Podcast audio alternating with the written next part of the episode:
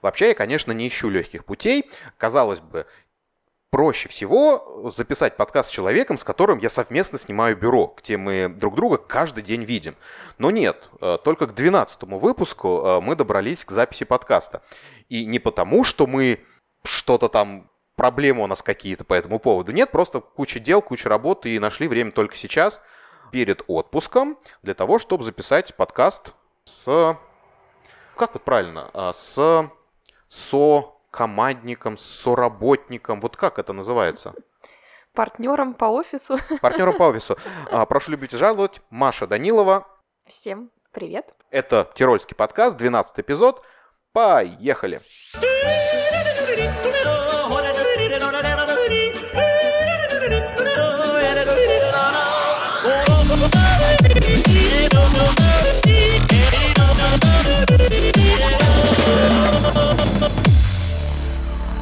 Маша, привет.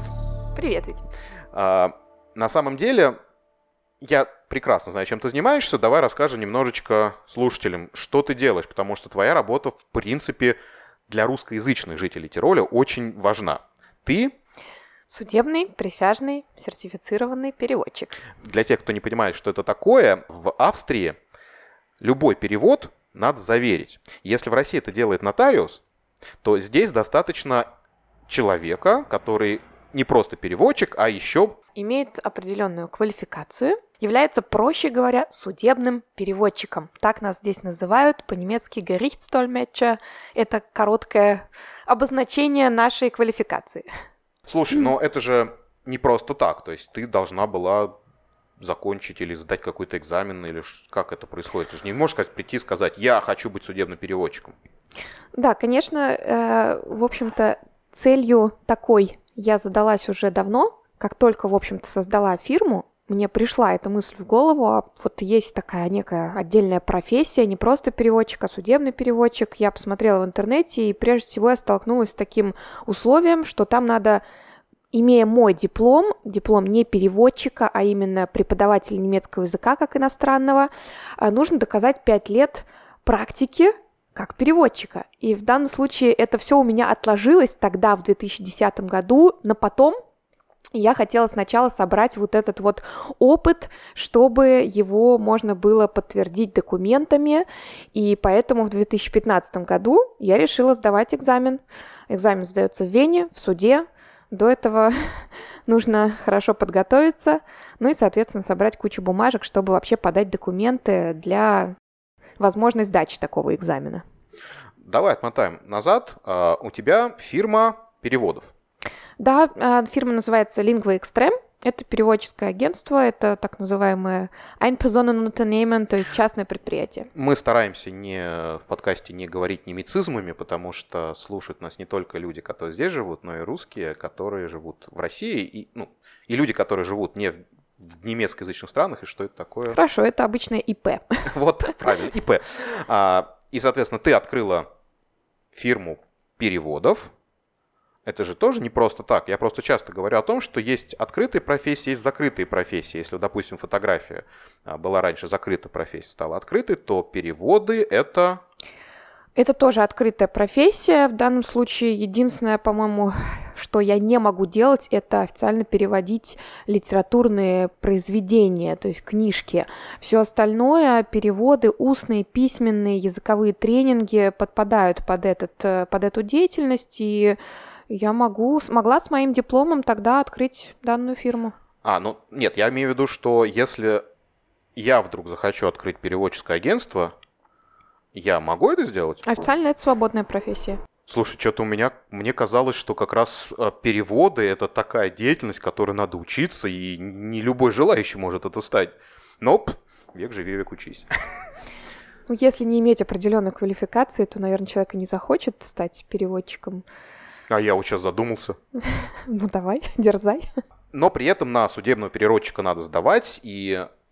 По сути своей, тебе открыла возможность заниматься именно вот не просто переводами, но и подтверждением подлинности. Или что делает? Заверением переводов. То есть я могу делать, считаются нотариально заверенные переводы.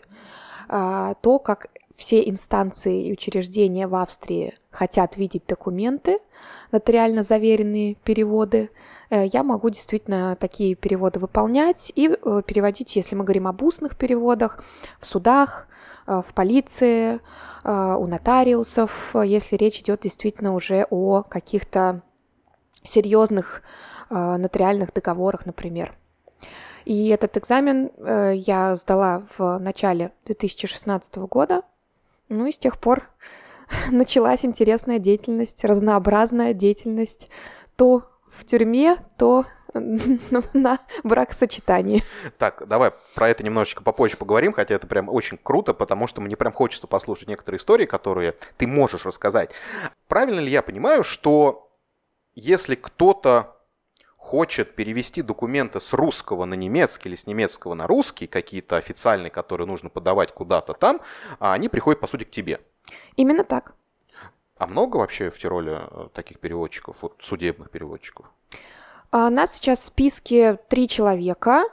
Соответственно, это для Тироля, я считаю, немного, потому что действительно очень много людей, и ты сам знаешь, и я с этим сталкиваюсь. Мне кажется, людям, которые родом из России, с Украины, Казахстана, им, в общем-то, их всю жизнь, их будет преследовать вот эта необходимость перевода таких документов. Как только хочется, соответственно, открыть фирму, тогда справки о несудимости, справки о свидетельстве о рождении требуются регулярно актуальные, хотя думаешь вроде как, ну я же родился один раз, зачем им каждый раз приносить свежую, датированную не старше, чем 3 месяца назад, датированное свидетельство о рождении. Так нет, надо. Для тех, кто не знает, свидетельство о рождении в Австрии выглядит немножко по-другому, нежели в России, потому что если в России это полноценная книжечка такая, прям документ, то здесь это просто А4 листочек, который распечатан на принтере и просто поставлен печать. Вот как раз в данном случае такие книжечки, они считаются уже достаточно старыми документами, и многие учреждения требуют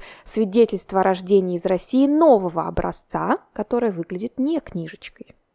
Серьезно? Угу. То есть мое свидетельство не подойдет. Либо ты должен обновлять апостиль. Это значит, что свидетельство о рождении даже старого образца апостилировано актуальной датой, значит, оно актуально. Ой, ну прям сейчас узнаешь какие-то новости. Слава богу, пока не нужно мне свидетельство о рождении. Давайте так, я расскажу немножко про Машу, потому что Маша достаточно долго уже занимается переводами и, в принципе, изначально выбрала ты стезю себе не просто переводов, да, а переводы в сфере экстремальных видов спорта, горнолыжной индустрии. И в связи с тем, что ты, по сути своей, была единственная, кто специализировался именно на этом, по сути, тебя знают все владельцы курортов, кто хочет работать с Австрией из России и кто хочет работать с Россией из Австрии, да? Если человек хочет работать с Россией вот в горнолыжной сфере, рано или поздно он выйдет на тебя. Надеюсь на это, и вроде как пока действительно так и происходит. Ну, соответственно, на это надо было долго работать. Слушай, прыгаем сейчас тема на тему, потому что поговорить есть много о чем, поэтому будет немножко сумбурно. Приготовься ты, приготовьтесь вы, ребят. Почему именно такую сферу ты выбрала в переводах? В общем-то, я и фирму назвала LinguaXtrem. Xtrem связано с экстремальными видами спорта. Для меня под экстремальные виды спорта подпадает и сноуборд, и горные лыжи, и рафтинг, сплав по горным речкам, каньонинг. Это то, чем я увлекалась и увлекаюсь. И, в общем-то, я и приехала в Австрию работать горнолыжным и сноуборд-инструктором. И поэтому я понимала, что во всем горнолыжном курорте, будь то канатные дороги, снегоуплотнительная техника, искусственное снижение трасс, я как горнолыжный инструктор в этом разбираюсь, потому что я с этим сталкиваюсь в моей работе в горнолыжной школе тогда каждый день. А вообще тяжело было вот так вот найти работу и пойти горнолыжным инструктором? Я уже говорил о том, что здесь, не принимая сертификаты других горнолыжных школ других стран, то есть ты должна была сдать некие экзамены, чтобы тебя допустили горнолыжным инструктором. Это не просто из России найти работу в Австрии, то есть это же прям целая история была. Конечно, как и любая другая работа, устроиться в горнолыжную школу – это все связано с разрешением на работу для неевросоюзцев, да. И отправлялось много резюме по разным школам, по всему Тиролю, да я больше скажу, по всей Австрии и по южной части Германии, по Швейцарии, немецкоязычным кантонам. Поэтому я просто ждала, что кто-то согласится пойти этот нелегкий путь и принять неевросоюзца на работу. Естественно, до этого нужно было пройти курсы. Первую ступень, в моем случае это был инструктор по сноуборду, сдать экзамены, положительно сдать экзамены. И только в этом случае можно было в итоге работать в горнолыжной школе. Я очень рада, что этой горнолыжной школой в 2009 году стала горнолыжная школа Сильветта Галтюр в Пацнауне. Пацнаун — это долина на западе Тироля, по сути, краешек. На границе со Швейцарией. На границе со Швейцарией, да. И Галтюр — это самая глубокая деревня в долине, да? Угу. Вот, то есть дальше прям тоже через перевал Швейцария. Зимой, по сути, это тупик, а летом можно через перевал в сторону Форарльберга и Швейцарии. Там, кстати, очень красивая плотина с очень красивым озером. Угу. Водохранилищем. Да. Чем больше я общаюсь в подкасте, и чем больше у меня знакомых здесь русскоязычных мигрантов, тем я больше понимаю, что твоя история не самая типичная. Потому что ведь переехать в Австрию горнолыжным инструктором, по сути, невозможно. То есть ты работала сезон, и у тебя заканчивалась рабочая виза, ты должна была уезжать обратно. Все верно. Работала сезон зимний, сноуборд-инструктором, планировала работать летний сезон рафтинг-гидом, прошла обучение, долгое достаточно по сравнению с обучением на сноуборд-инструктора, практику 80 часов на реке. В итоге, к сожалению, не получила рабочую визу на летний сезон, приехала снова на зимний сезон и поняла, что надо идти параллельным путем, потому что такая сезонная работа в перспективе на будущее мало что может принести. Это мне принесло только нахождение здесь и контакты, которые за это время были собраны, чтобы в итоге создать свою переводческую фирму. Ну, было непросто, как я понимаю, в любом случае. То есть ты создала фирму, ИП создать, если ты создаешь ИП, то это не дает права на работу, тебе нужно было создавать ООО, ну, грубо. Да, на тот момент начать нужно было с ООО. И после первого продления моего ВНЖ я поменяла юридическую форму фирмы на ИП. Ну, просто для тех, кто не понимает, очень похожи Россия и Австрия, называются по-разному, но принцип те же самые, и ООО — это прям большая фирма с большими оборотами, с большими прибылями, а ИП — это все-таки больше так действительно индивидуальный предприниматель, и там все по-другому, попроще, в разы проще. И в налогообложении попроще, и, соответственно, в обязательных подоходных налогах попроще. Когда ты проходила обучение на рафтинг-гида, я видел газету, где про тебя была, ну, не статья, может быть, заметка о том, что ты первая девушка, которая получила в Тироле рафтинг-гида или нет? Или первая русская девушка. А, первая русская девушка, да? То есть ты, в принципе, первая русская девушка, которая получила... Первый русский рафтинг-гид, девушка-рафтинг-гид в Тироле. Ну, это прикольно. Да. Очень хотелось остаться в Австрии, да? Очень хотелось остаться в Австрии. Слушай, ну вести фирму на самом деле не очень просто. В принципе, в России было не очень просто.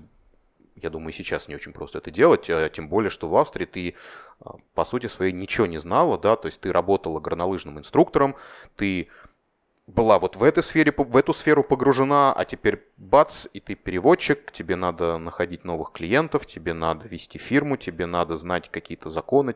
Там, черт ногу сломит, я просто представляю, что это такое. И если у меня был помощник, ты непосредственно, да, которая могла мне что-то посоветовать, то у тебя же вообще никого не было. Ну, начнем с того, что, конечно, переводчик я по профессии, поэтому именно выполнять деятельность и вести свой бизнес в этом плане было несложно, но действительно я не предприниматель по профессии, я этому не училась. Конечно, было много людей, которые помогали советами, конечно, были регулярно грабли на пути, на которые я наступала, но в итоге, наверное, я могу так сказать, что если бы мне изначально рассказали, что меня ожидает, то я бы, может быть, даже не решилась бы или подготовилась бы лучшим образом к тому, что меня ожидает. Но я же это не знала.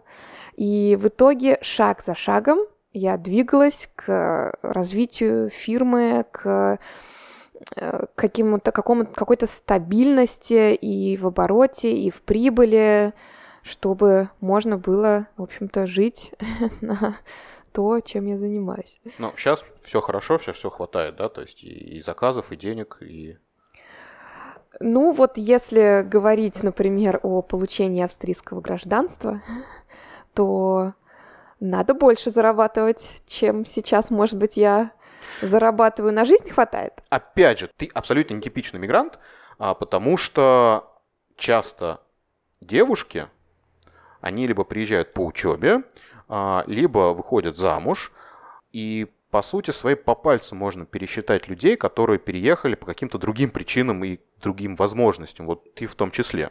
Ну да, значит, вот у меня такой немного нетипичный случай, сейчас меня никто не заставляет, не знаю, поступать в университет, чтобы был вид на жительство, или срочно выходить замуж. У меня есть вид на жительство, он бессрочный, я хотела бы в ближайшее время получить гражданство. А зачем, если не секрет? Вот зачем тебе нужно гражданство?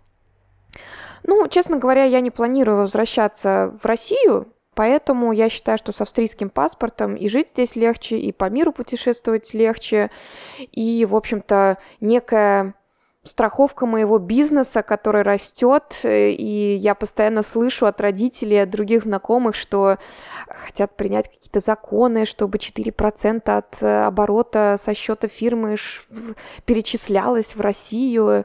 Я не готова это делать. Подожди, а ты ж правда никогда не работала в России? Да, у меня даже нет трудовой книжки. У тебя хотя бы она есть. Ну, у меня она хотя бы есть, да. И ты работал. Ну, просто действительно после университета приняла решение вот переехать в Австрию, и вот планомерно пошла вот в эту сторону и этим путем. И ты никогда не работала в России, никогда не вела бизнес в России. Тебе не с чем сравнивать. Да, мне действительно не с чем сравнивать. После университета, после учебы в Тверском государственном университете, после года учебы в Германии было принято решение попробовать переехать в Австрию, попробовать пожить в горах. Я думала, что мне это понравится, хотя действительно многие говорят, что отпуск в горах – это одно дело, жить в узкой долине, горы могут немножко давить на сознание, и это на долгое время может кому-то не понравиться. Я чувствовала себя очень комфортно в долине Пацнаун, в Галтюре, в Тироле, и поэтому после первой зимы поняла, что действительно хочется здесь остаться, продолжать что-то строить, свою жизнь. Но сейчас ты уже в Галтюре не живешь. Сейчас я уже уехала из Галтюра. Галтюр — это был первый этап, где-то 3,5 года. И сейчас у меня офис в Инсбруке, а живу я в городке, в деревне Штайнах-Амбреннер. Но он тоже недалеко, на самом деле, от Инсбрука находится. В 20 минутах от Инсбрука в сторону Италии. Да, она деревенька, городок. Переводчик — это такая профессия, которая можно зарабатывать деньги, не выходя из дома. При письменных переводах, да. И, по сути своей, ты могла оставаться в Галтюре и работать оттуда. Или здесь это немножечко неправильно? Ну, когда я сдала экзамен на судебного переводчика, я поняла, что, конечно, я же стою в списке Министерства юстиции и в списках многих учреждений, и там стоит мой адрес. И, естественно, адрес бюро, город Инсбрук, для многих адвокатов, нотариусов, для судей. Это является, на мой взгляд, преимуществом, что скорее позвонят мне, и вызовут на какое-то слушание дела или подписание договора к нотариусу, видя, что я недалеко. То есть Инсбрук дал тебе возможность быть более мобильной. Именно так. Действительно, в Инсбруке жить удобнее и правильнее, если у тебя разъездная работа. Ты же не только письменные переводы делаешь, ты же еще и устные делаешь переводы. Постоянно сопровождаешь какие-то конференции, постоянно сопровождаешь какие-то делегации. Да, есть свои плюсы и минусы. Я вижу в этом больше плюсов, чем минусов. Кто-то, может быть, у кого-то может быть другое мнение. Я вижу плюсы и в том, что бюро у меня в Инсбруке, расположение центральное, близко к судам, к нотариусам. И я очень рада, что живу я, в общем-то, не в самом городе, а в небольшой деревеньке, когда вышел из дома и пошел побегать 7 километров в лес. Но, кстати, это для многих является проблемой, а для кого-то прям вот кайф. То есть для меня кайф жить не в большом городе, для тебя тоже, как я понимаю, а кому-то прям вот даже в Инсбруке считается так, ой, деревня, что здесь делать? Да, Инсбрук для многих, наверное, нельзя назвать большим городом. Я рада, что я живу в деревне. Мы вскользь говорили о том, что ты в институте училась. Где? В Тверском государственном университете и частично тоже в Германии, в университете Оснабрюк. Ты учила немецкий язык, то есть у тебя ты по образованию? Преподаватель немецкого языка как иностранного, лингвист. Те, кто не знает, Маша говорит на немецком без акцента. Если она говорит на немецком, то все немецкоговорящие люди думают, что ты откуда-то с Германии. Раньше думали, сейчас у тебя диалект такой, что прям все думают, что ты местная. Если я хочу, я говорю на стандартном немецком. Если я говорю с местными, я приближаюсь к их диалекту. Это круто, вот до такой степени знать язык, но ты его же учишь 1000 лет уже. Начала я учить, в общем-то, когда мне было, наверное, 5 лет, благодаря моей маме, которая является преподавателем немецкого языка и деканом факультета иностранных языков в Тверском вузе. И, в общем-то, это все было очень в игровой форме. Еще до того, как немецкий язык у нас начался в школе, а школа была с углубленным изучением немецкого языка. И по собственному желанию я и моя сестра выбрали путь изучения немецкого языка и дальше, то есть в университете. Я просто к чему веду. Для многих, кто переезжает сюда, языковой барьер – большая проблема. Для меня в том числе был, когда люди принимают решения, учат какой-то необходимый минимум, приезжают сюда, здесь, естественно, ничего не понимаю, потому что немецкий язык, в принципе, диалектный по своей сути. Ну вот представь себе, кто-то особо не учил немецкий, немножечко что-то выучил для какого-то будничного общения, абсолютно элементарного, ну, имеет сложности в понимании диалекта. И потом в общении с местными жителями все больше и больше изучает этот диалект. Представь себе, что я учила немецкий, стандартный немецкий всю свою жизнь, приехала сюда и тоже ничего не понимала. Это было немножко демотивирующе. Скажем так, для тебя адаптационный период был в 1000 раз короче, чем для меня, например.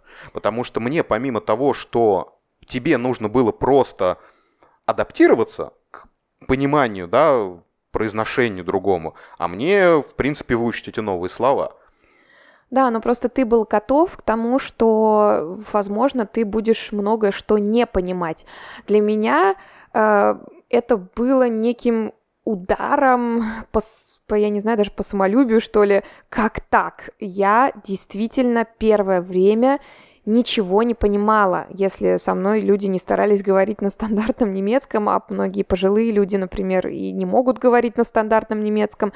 Но да, я согласна, в течение короткого времени я все-таки поняла, как переключать у себя в голове вот эти вот, не знаю, абсолютно другое произношение, какие-то другие словечки, в данном случае пацнаунский диалект. Но, конечно, как я уже сказала, летом я вдруг переехала на обучение рафтинга в долину Эдсталь, а они там говорят снова абсолютно по-другому, то снова приходилось перестраиваться.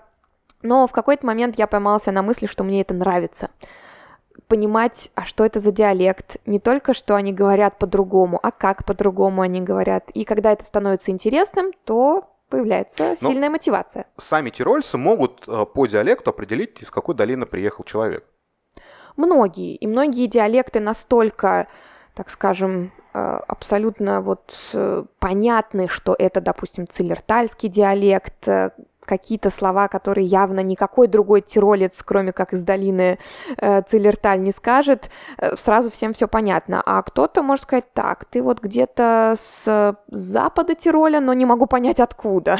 Я уже говорил в подкасте в каком-то из, сейчас не скажу в каком, о том, что Тироль расположен с запада на восток и, по сути, сверху вниз. И Инсбрук такая центральная точка, и вот от Инсбрука все говорят наверх, это значит на запад, ну, вверх по горе, и, соответственно, вниз, это на восток, в сторону Вены, в сторону Зальцбурга. Традиционно диалекты, которые наверху, они посложнее, то есть они более жесткие такие, то есть там недалеко Швейцария, там недалеко Форарльберг, это другая федеральная земля, где еще жестче диалекты. И, в принципе, если ты начинаешь понимать диалекты верхнего Тироля, то, в принципе, ты можешь понимать диалекты всего Тироля. Это был очень забавный момент, когда я работал в фирме, мне нужно было ездить в Мюнхен периодически. И вот по радио слушаешь, да, то есть ты едешь, ничего не понимаешь, и тут бац, начинаешь понимать, все, ты в Германии. Да, но я думаю, что, понимая любой диалект, неважно, верхний или нижний, как бы по Тиролю, ты тренируешь свой мозг, в принципе, подстраиваться, поэтому чем больше диалектов ты научился понимать, тем легче будет понимать и какие-то другие диалекты. Я, кстати, про диалекты могу интересную ситуацию рассказать из профессиональной деятельности. Давай. Я была в качестве переводчика в поездке двух австрийцев. Один из них из долины Монтафон, это Форарльберг, а другой из Нижней Австрии. Ну и, в общем-то, после долгих... Два разных края Австрии. Абсолютно два разных края Австрии, абсолютно два разных диалекта. И, естественно, после долгого вечера в русской компании, после ужина с напитками, два австрийца перестали понимать друг друга. И я вынуждена была переводить между нижнеавстрийским диалектом и монтафонским диалектом, и русские были очень удивлены, почему я перевожу между австрийцами. В принципе, немецкоязычные люди очень удивляются, когда узнают, что в России нет диалектов, а русские очень удивляются, когда понимают, что там диалекты. Существует же такая байка, что когда начал развиваться туризм, в Тироль начали приезжать там, в 50-х годах немцы, и вот это было два разных языка, по сути своей. То есть немцы вообще не понимали австрийцев. Сейчас в современном мире с огромными возможностями все-таки вот эти границы немножечко стираются. А тогда это там 70 лет назад это было не прям... Не только 70 лет назад, это и в данный момент тоже, можно сказать, актуально. В горнолыжной школе часто были такие случаи, что дети... переходили из группы в группу, то есть меняли инструктора и приходили ко мне, потому что немецкие дети не понимали тирольского инструктора. Меня они понимали хорошо. Ну, потому что все-таки образование, оно как бы сказывается. Стандартный немецкий язык. Слушай, это прям реально забавно. То есть, если ты изучаешь язык достаточно давно и плотно, и это твоя профессия, конечно, ты эти вещи замечаешь. А если, как вот я абсолютно по-дилетантски к этому вопросу подхожу, то для меня это, конечно, абсолютно нерелевантно. То есть я, допустим, не могу сказать, из какой долины человек. Я могу сказать, что человек говорит что-то жестко на диалекте каком-то. И в какой-то момент я перестаю понимать. Но... Для тебя играет роль, наверное, только знакомые тебе люди. То есть ты слышишь, что этот человек говорит примерно так же, как Давид, которого я знаю из долины Целлерталь. И ты понимаешь, что, скорее всего... человек оттуда. Это длинная подводка, которую нас увела в сторону про твою общественную деятельность. Потому что, опять же, неоднократно я говорил, и с Настей Сен в прошлом подкасте мы говорили про бизнес-объединения, но БНИ – это, по сути, своей не единственное, конечно, здесь, само собой, не единственное объединение. Есть еще куча объединений, поддерживающих молодых предпринимателей, ИПшников в Австрии, потому что, ну, как бы государство понимает, что за этим будущее. То есть не за работниками, а за предпринимателями. Создателями рабочих мест. И ты, не хочу сказать, что в каждой бочке затычка, но, по сути своей, ты начала вести бизнес и практически сразу вошла в разные ворккомитеты. Да. Расскажи, слушай, вот есть такая организация при экономической палате Австрии, объединение молодых предпринимателей, Юнгавиршев называется. Да, сообщество молодых предпринимателей. И уже с 2012 года я тогда еще была в оргкомитете сообщества молодых предпринимателей округа Ландек, когда я поменяла адрес, да, место жительства и офиса фирмы, то я поменяла, соответственно, и округ, к которому я отношусь.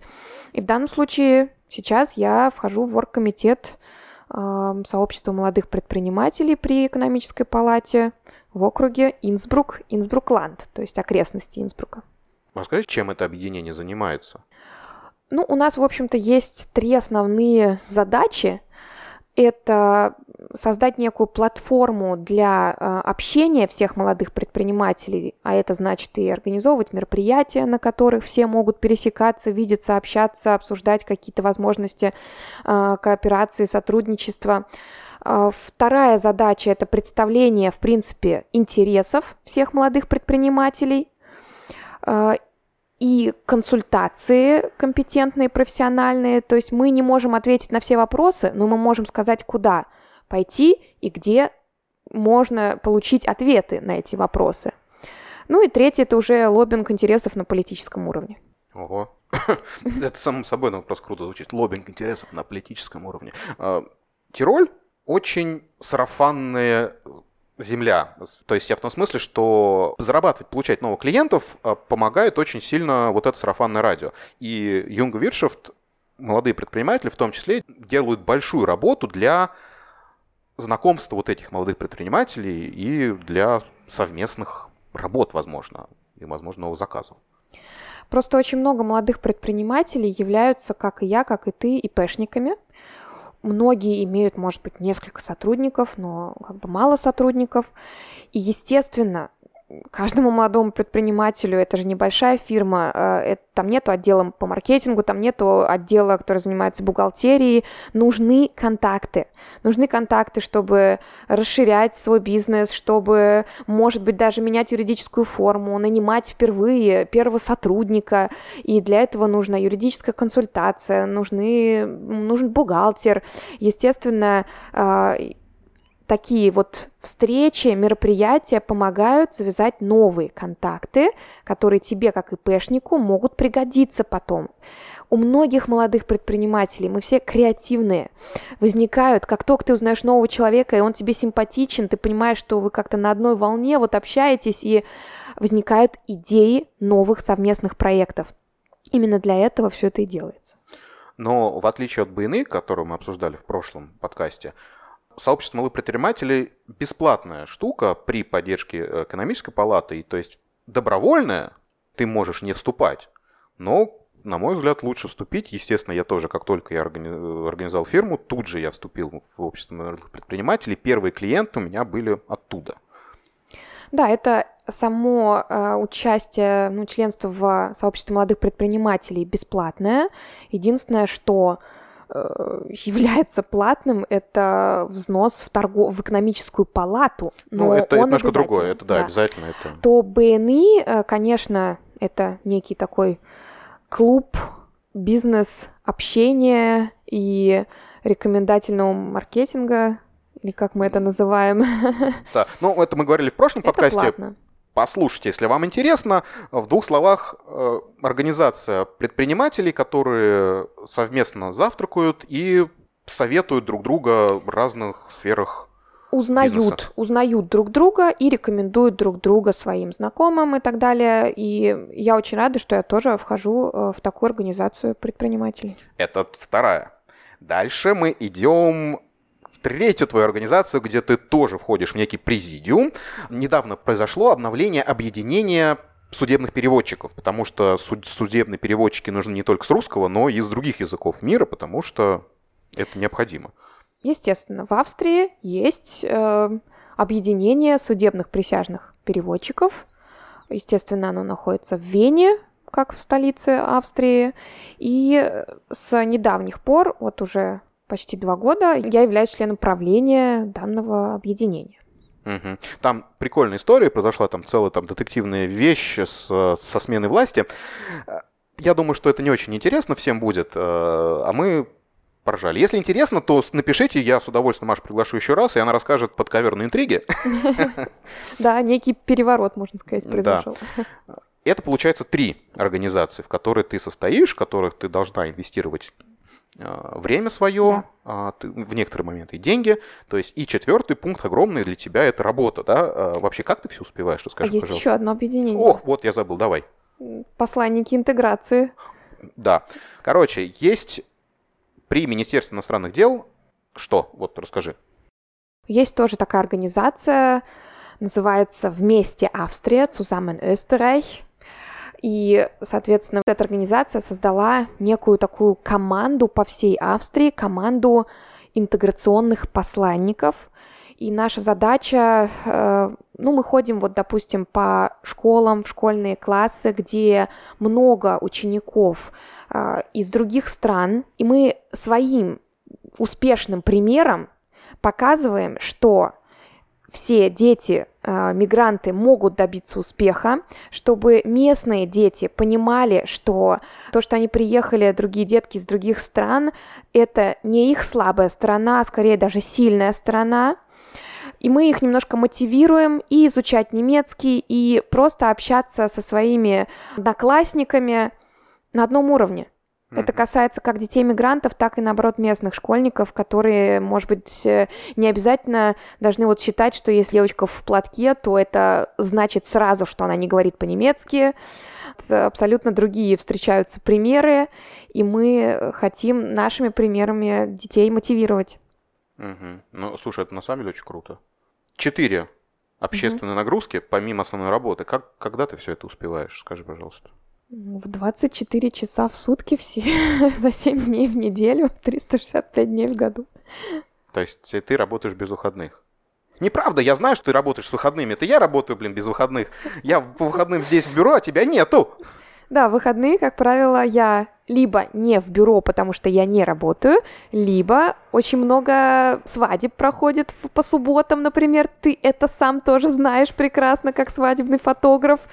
А я перевожу часто в ЗАГСе на церемонии бракосочетания. Забегая вперед, сейчас мы подойдем к твоей работе. В ЗАГСах необходим переводчик, который переводит слова церемонимейстера, если кто-то из пары не знает немецкого языка. Это обязательное условие. Да, либо кто-то из пары, либо свидетели, которые подписываются, да, расписываются. Да, если в России это упразднили тему, то здесь это до сих пор актуально и важно. И мы переходим к основной теме нашей сегодняшней беседы. Это о мигрантах, с которыми ты по долгу службы очень много работаешь.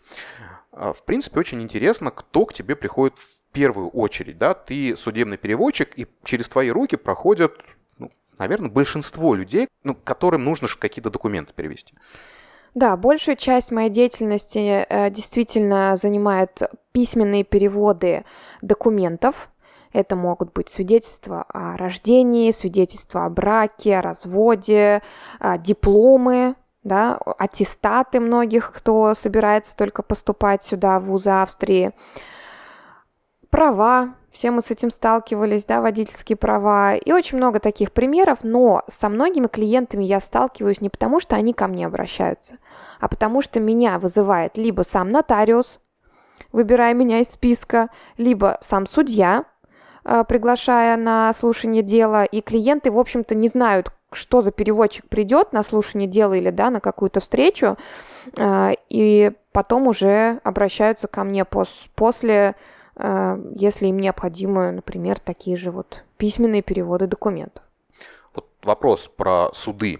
Тебя вызывает судья, значит, кто-то, кто знает русский, но не знает немецкого, что-то накосячил? Или как это происходит? Что вообще? Может, накосячил, может, видел, что кто-то накосячил.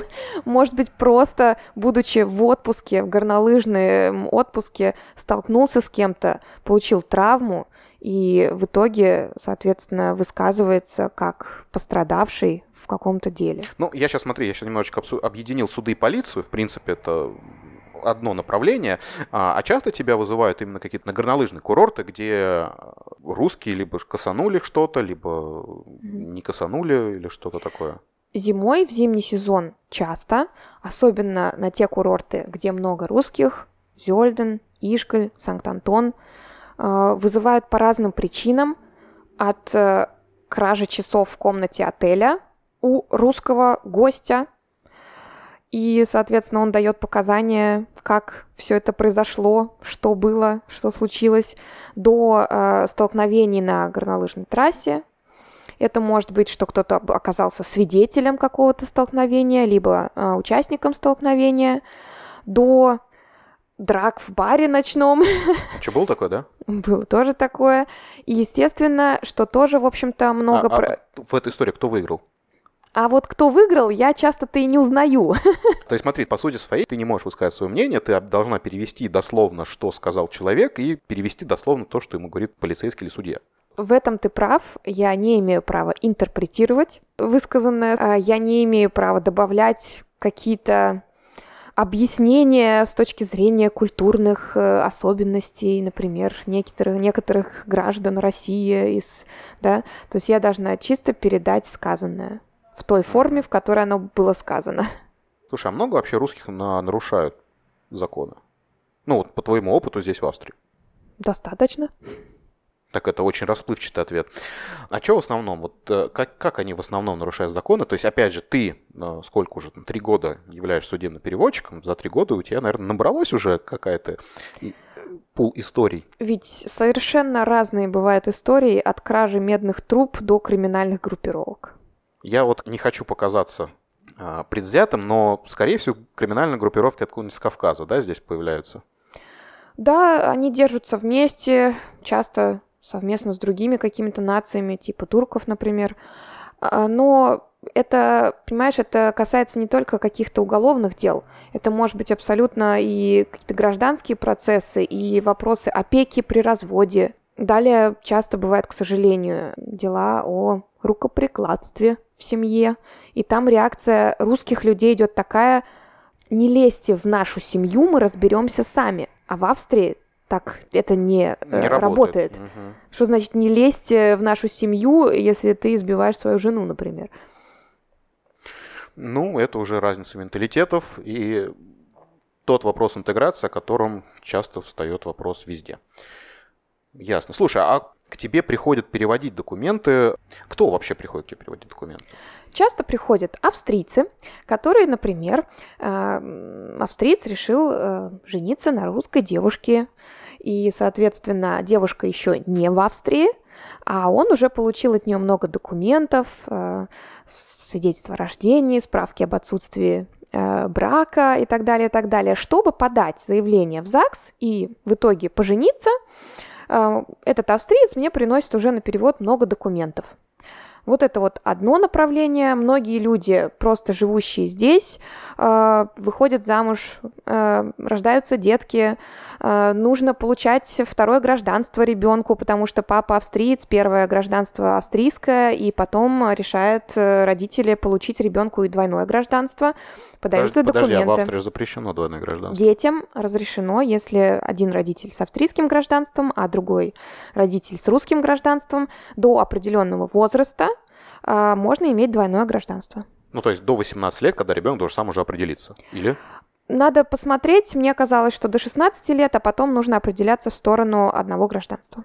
Угу. У меня всегда возникал большой вопрос к семьям из разных стран.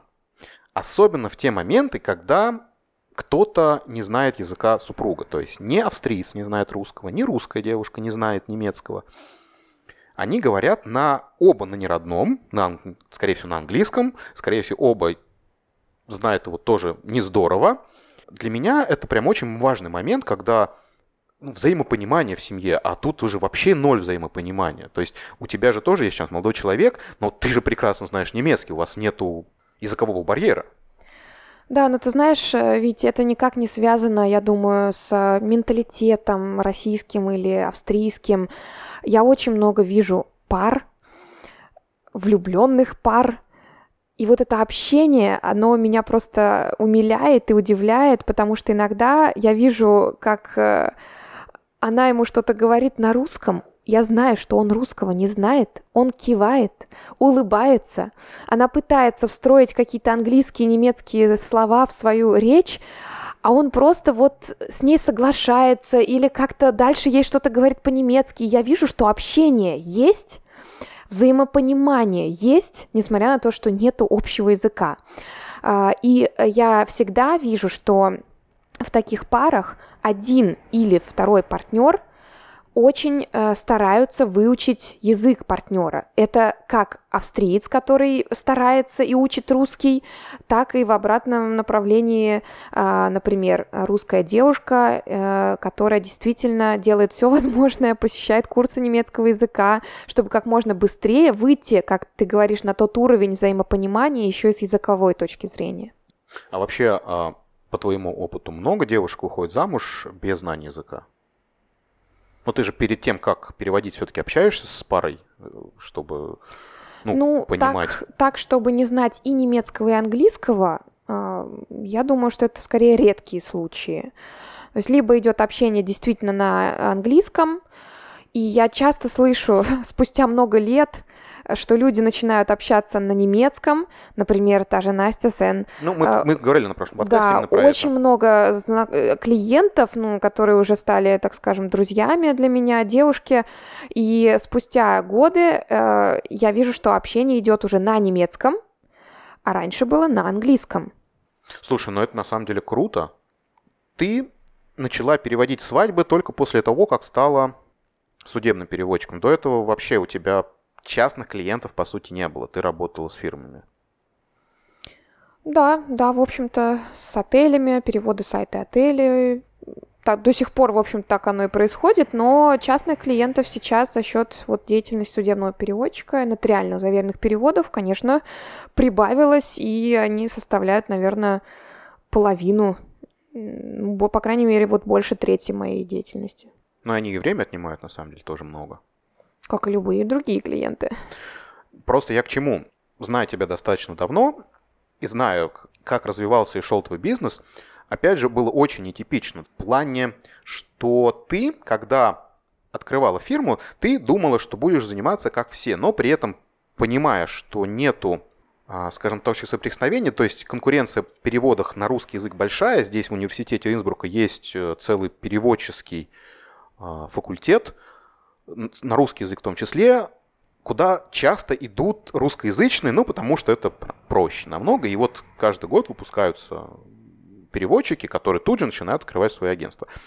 И ты, по сути своей, пошла немножечко... Во-первых, ты пошла в какую-то узкую специализацию, которая тебе впоследствии, вначале это было не очень, само собой разумеется, но впоследствии принесло тебе очень хороших клиентов. И потом ты же начала еще разные какие-то варианты искать. То есть я вспомню, сейчас уже нету этой сферы деятельности, но ты придумала сама курс для инструкторов горнолыжных, экспресс-курс русского языка для того, чтобы на горе в русскоязычных курортах... Расскажи про эту тему, потому что это на самом деле очень круто.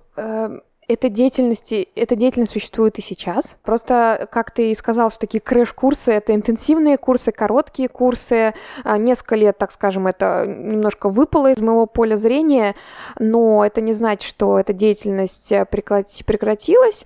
Например, сейчас я работаю над тем, чтобы опять до зимы сделать несколько таких крэш-курсов русского языка. И больше всего меня интересуют горнолыжные школы или персонал отелей. Например, горнолыжные инструкторы, не знающие русского языка, но работающие на горнолыжных курортах, где действительно много русских туристов. Так вот, моя задача за, допустим, 2 недели до наплыва русских туристов научить их элементарным фразам. Речь идет только об устном общении, никакой кириллицы, никакого алфавита, письменности. Научить общаться их с детишками. Если что-то происходит на трассе, спросить, где что болит, успокоить, что скоро подъедет мама. Либо немножечко развлечь туристов, провести разминку на русском языке. И это очень хорошо воспринимается как самими инструкторами, так и горнолыжными школами и в целом ассоциацией по туризму всего региона. При этом традиционно русские, приезжающие в Австрию, очень часто не знают языков. Очень часто это жители, например, Украины, которые учат русский как иностранный язык, как второй язык, и, естественно, никто с них не требует обязательно знать еще одного иностранного языка, например, английского. Вот, поэтому, молодое поколение, молодежь сейчас уже часто говорит на английском языке, а взрослые, гости и клиенты горнолыжной школы, да, часто выбирают инструкторов, которые хотя бы немножко с ними могут общаться на русском. Слушай, ведь опять же, создание этого курса не могло бы быть без твоего опыта горнолыжным инструктором. Конечно. Как провести разминку, какая лексика нужна для объяснения упражнений, для того, чтобы научиться поворачивать на сноуборде, переходить с канта на кант. Естественно, такие курсы должен создавать кто-то, кто является сноуборд и лыжным инструктором. Слушай, не вдавался, наверное, в тему, но такое ощущение, что это прям твой ноу-хау, то есть, по сути, таких курсов для других языков нету. Для турецкого, для арабского. Часто приезжают туристы из этих стран. С Европы, Испании, Италии, Франции таких же тоже нет курсов? Я думаю, что таких курсов мало. Может быть, как я помню, с обучения на горнолыжного инструктора нам выдавали все время такие брошюрки, например, с некой лексикой на голландском языке, опять же, на английском языке. Вот. Но что прям крэш-курс, я еще и провожу такие курсы не только в теории, я иду с инструкторами на трассу, и мы действительно проживаем вот это обучение, и они пробуют, опять же, объяснять какие-то упражнения прямо на трассе на русском языке. Это прям очень круто. Это прикольно, да. Ты помимо того, что делаешь то, что тебе нравится в профессиональном плане, так ты еще свое хобби горнолыжное, которое раньше было профессиональным, сейчас стало уже больше хобби, тоже перевела в пласт бизнеса. Это же прям вообще очень... это же надо иметь немножко...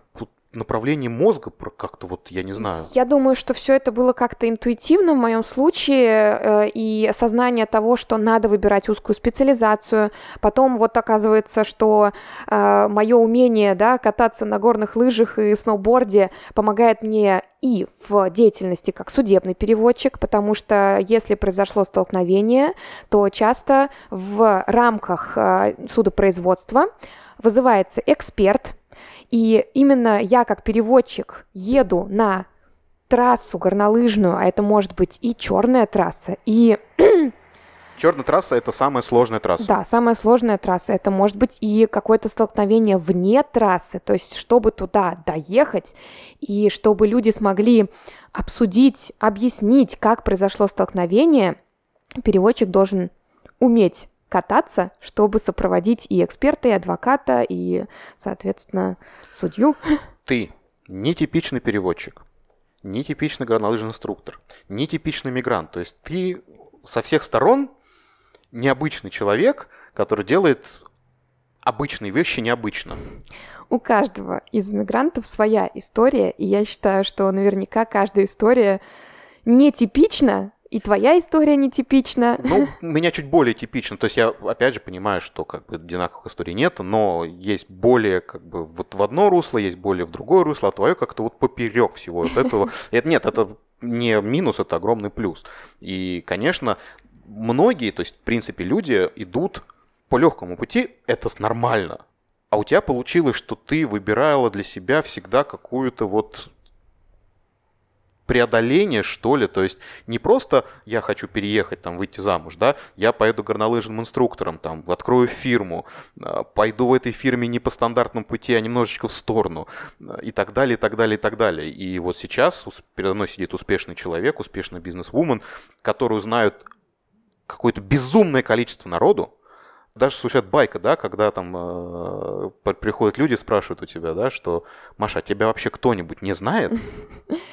Слушай, Вить, это все равно, что в темноте, по темной дороге ехать на машине и включать фары и видеть только последующие сколько-то метров, но, двигаясь дальше, ты видишь и дальнейшие эти 10-20 метров. Я исходила из своей жизненной ситуации и шаг за шагом двигалась дальше. Вот и все. Я предлагаю на этом прямо позитивном факте и закончить на сегодня.